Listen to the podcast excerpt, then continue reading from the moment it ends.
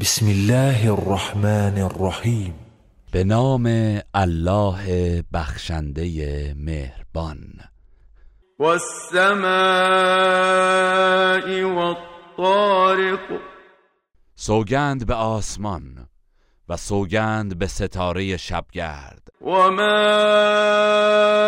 أدراك ما الطارق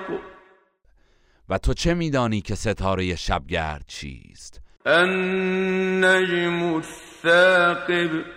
همان ستاره فروزان است إن كل نفس لما عليها حافظ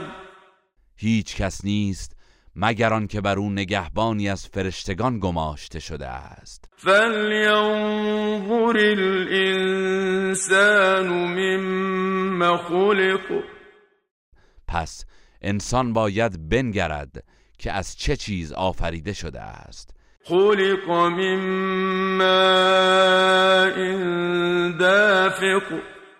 از یک آب جهنده آفریده شده يخرج من بين الصلب والترائب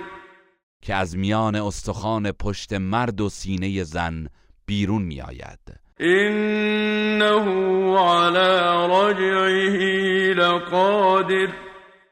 بیگمان الله بر بازگرداندن او پس از مرگ تواناست يوم تبلى السرائر روزی که رازها آشکار می گردد فما له من قوة ولا ناصر در آن روز انسان هیچ توان و یاوری ندارد والسماء ذات الرجع سوگند به آسمان پرباران والأرض ذات الصدع و سوگند به زمین پرشکاف که گیاهان از آن سر برمیآورند إنه لقول فصل بیگمان این قرآن سخن جدا کننده حق از باطل است وما هو بالهزل و سخن هزل و بیهوده نیست إنهم يكيدون كيدا آنان پیوسته هیله و نیرنگ می کنند وأكيد كيدا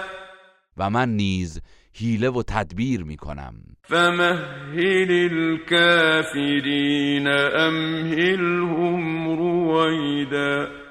پس کافران را مهلت بده و اندکی رهایشان کن تا غرق گناه باشند گروه رسانه‌ای حکمت